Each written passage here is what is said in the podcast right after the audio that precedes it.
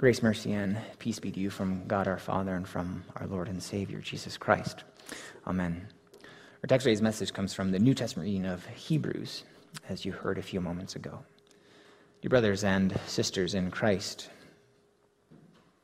how many of you have anything that resembles something like this in your house? Anybody? A few of you at least. All right angel figurines, angel statues, angels on the wall, angels on the table, angels on a shelf, angels on the ornaments that are on your Christmas tree, angel toppers on the top of that Christmas tree. Now, maybe your house isn't littered with angels. Maybe you have one. Maybe you have none. But I would venture to guess that most of you probably know someone or have known someone in your life that had some fascination with angels, big or small, had some little display of angels. And it's okay to be fascinated with angels. We just don't want to become more fascinated with angels than we are fascinated with God.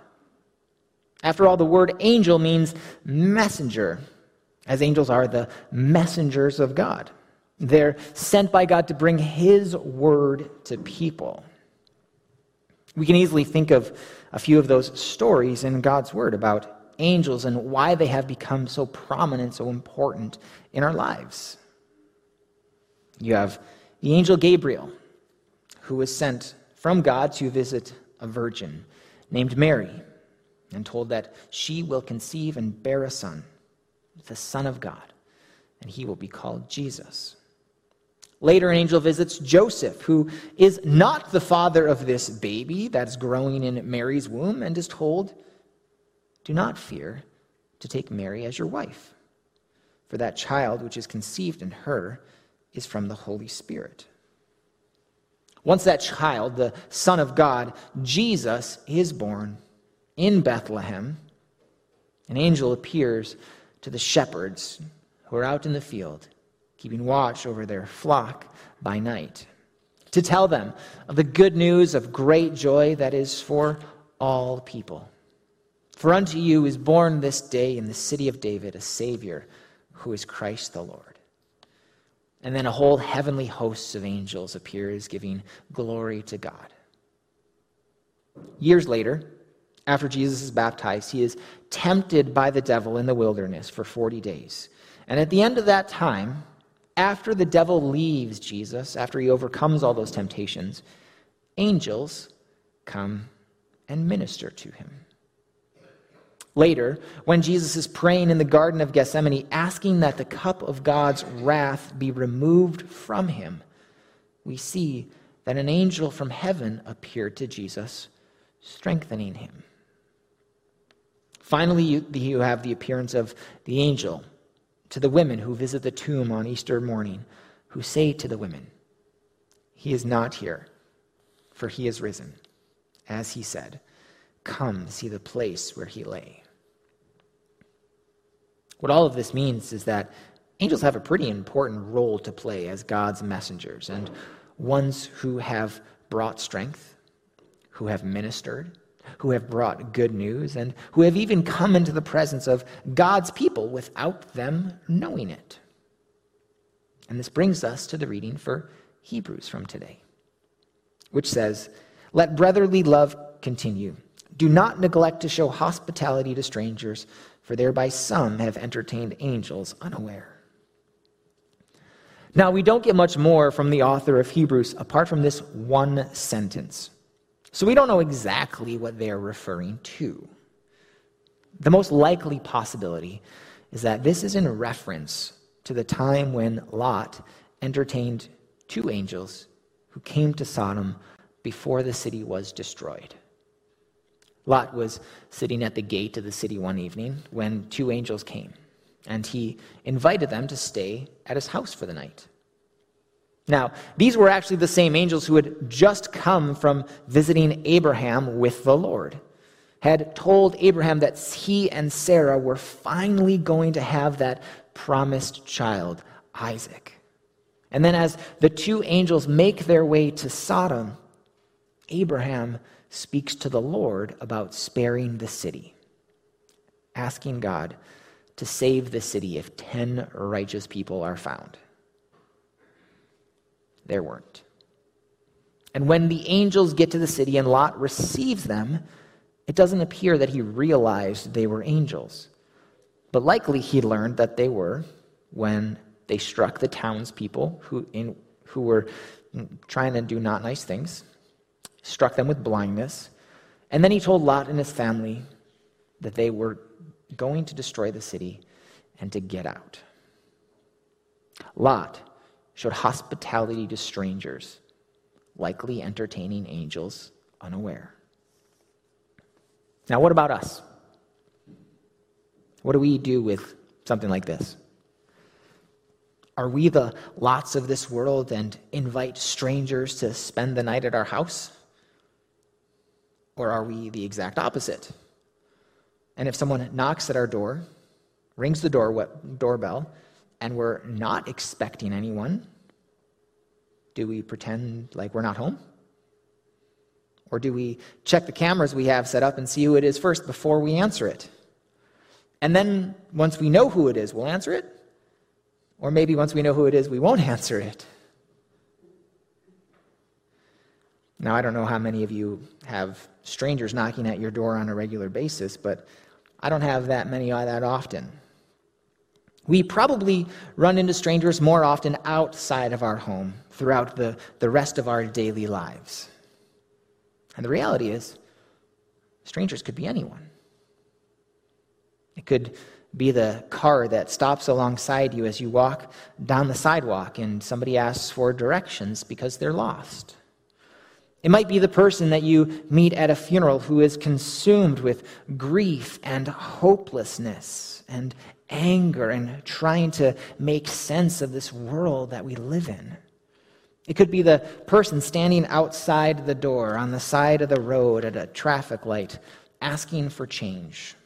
The one who is dressed in rags, smells terrible, and maybe even scares you a little. It might also be that lost child who can't find their parents in the crowd and, and they just happen to walk up to you. It might be a mother that you're speaking with who had another miscarriage after trying to have a baby for years and years and now just doesn't know if she should keep trying. It could be the refugee that just made their way into Canada after waiting years and years to arrive here. It might be the person who doesn't go to church, doesn't go to church and wonders what the big deal is and why it's so important to you because they just don't see it. It could even be the visitor that enters into the church after the service begins and sits in the same pew as you in the back row because you're a good Lutheran. Now, what does all this mean? Why talk about the possibility of entertaining angels or strangers?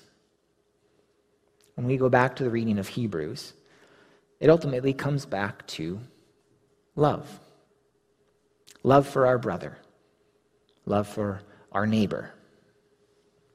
Now, if we use, if we use those examples, the beggar, the one who is lost, the one who needs help, the one who's struggling, the one who is hopeless, I see two things. The first is we fail to love our neighbors as ourselves. How many times has someone needed help and you did not help them? How many times has someone reached out to you and you rejected them? How many times did you have no compassion on the person who was hurting? How many times did you look down on those who were less fortunate than you? How many times did you say to yourself, well, at least my life isn't as bad as that person? The truth is, none of us are perfect. We are selfish, sinful human beings who love ourselves more than we love anyone else. We don't help everyone who needs help. We are less willing to give to someone else, especially when it means giving up something that is ours. especially when it comes to our money and our time. But if we knew, if you knew, that all of these strangers were angels, would you help them? That's the trick of it, isn't it? Would you help an angel and not a human, even if you couldn't tell the difference? I'm reminded of the words of Jesus describing the final judgment in the Gospel of Matthew. Those who fed the hungry, who gave a drink to the thirsty, who visited the sick and those in prison, who invited the stranger in. And then the king says to them, Truly I say to you, as you did it to one of the least of these my brothers, you did it to me. It's not about who we do it for because we're called to treat everyone the same. We're called to love our neighbors as ourselves, and frankly, we don't. I don't. You don't. We're sinners, and we sin. And sometimes it's the sins that we do. You may sometimes hear that referred to as the sins of commission, because we actually commit them. And sometimes it's the sins that we don't do. And you hear them referred to as the sins of omission because we omit them. It's our inactions that result in sin. The king sends to us Truly I say to you, as you did not do it to one of the least of these, you did not do it to me. And in our sin, in our sin, we find ourselves on the other side of the judgment we find ourselves going away to eternal punishment. This is at least what all of us deserve because of our sins eternal punishment, condemnation, hell, being forever separated from God. The second thing that I see, these people that are described in these examples the beggar, the one who's lost, the one who needs help, the one who's struggling, the one who's hopeless, I see that it also describes us. In our sin, we're lost, only deserving of death and hell. In our sin, we need help because we cannot rescue ourselves from our sinful condition. We cannot save ourselves from death. In our sin, we struggle we struggle to do God's will. We struggle to keep His commands. We struggle to love our neighbors as ourselves. And in our sin, we're hopeless. But there is hope. It's just not found in us. And it's the angels who bring us that hope. It's the words of God that bring us hope. It's the good news of great joy about a Savior who comes for us. He is Christ the Lord. It's the message of a Savior who has come into this world because of our sin, because we are only deserving of death and hell. It's the message of a God who is love, becoming love incarnate, God becoming man, taking on our flesh, bearing our sin, dying on the cross for us, for our sins, for all of our selfishness for all the times that we sin with our actions, and for all the times that we sin with our inactions. It's about Jesus paying the price for us, taking our place, taking our punishment, taking our death, taking hell for us. And it's not just about Jesus dying. Because if Jesus died and stayed dead, we would still be without hope. Jesus rises from the dead, proving that he has defeated sin, death, and the devil once and for all, giving us the promise that whoever believes in him will not go on to eternal punishment, they will see themselves on the other side of judgment, and that is, they will go on to eternal life. Yes, we still sin. Yes, we still don't love God with our whole heart, soul, mind, and strength. Yes, we don't love our neighbors as ourselves. Jesus died for all of those sins. And he has given us his word, and he has given us his sacraments, so that as we continue in our sins while we're on this earth, he leads us to repentance. He leads us to his forgiveness over and over and over again, so that we can receive from him the same forgiveness that he won on the cross for us. His love is never ending. His mercies are new every morning. He is faithful. He never leaves us or forsakes us, and He helps to keep us faithful. That's why Jesus sent His Holy Spirit to be with us, to give us the gift of faith, to keep us in the faith, to strengthen us, so that we can love God and that we can love our neighbors. Now, I don't know if God's ever sent an angel to minister to me, or He's ever sent an angel to strengthen me, or if I ever met an angel I didn't know wasn't an angel. But I do know that God has given us His Word. He's given me His Word. He has given me pastors who have preached His Word and given His forgiveness to minister to me.